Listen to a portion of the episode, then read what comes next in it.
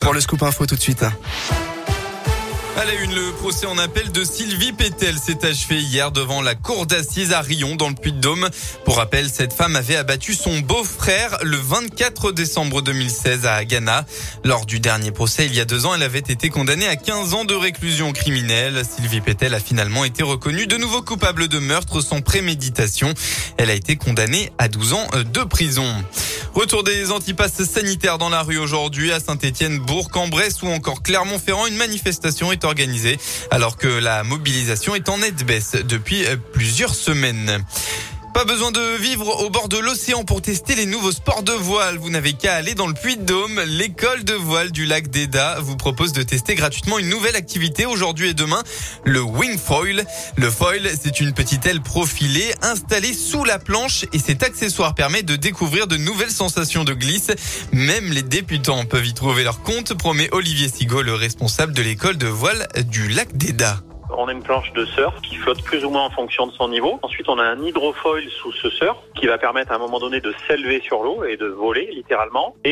Pour ça, on utilise le vent avec une voile qu'on tient dans les mains. La plupart des lacs en France et notamment en Auvergne, le vent est très irrégulier. Et la voile va nous permettre justement de prendre de la vitesse et de passer des zones où il y a moins de vent avec l'hydrofoil. Donc les lacs sont vraiment très adaptés à, cette pratique. Les gens voleront peut-être pas pour un premier essai, mais ils vont pouvoir aller sur l'eau, manipuler la voile, faire des manœuvres. On va avoir du matériel pour vraiment quelqu'un qui débute.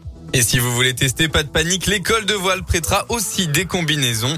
Les séances d'initiation sont gratuites et la réservation n'est pas obligatoire, mais attention, elles sont ouvertes seulement aux plus de 12 ans.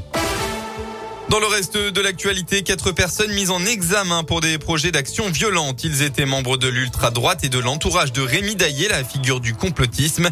Ils ont été mis en examen hier à Paris pour association de malfaiteurs terroristes criminels. Les suspects âgés de 43 à 69 ans, dont deux anciens militaires, avaient été placés en garde à vue mardi dernier. Et puis c'était il y a 40 ans, la loi abolissant la peine de mort en France avait été promulguée hein, le 9 octobre 1981. Le 40e anniversaire sera célébré euh, par Emmanuel Macron au Panthéon en présence de Robert Badinter, avocat, ancien garde des Sceaux, président du Conseil constitutionnel et sénateur, qui fut l'homme de ce combat contre la peine de mort.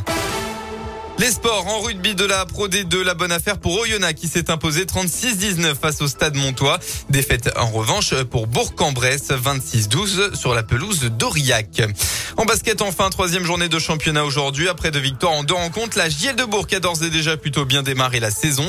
Les Bressons affrontent ce soir Strasbourg pour la troisième journée. Coup d'envoi à 20h.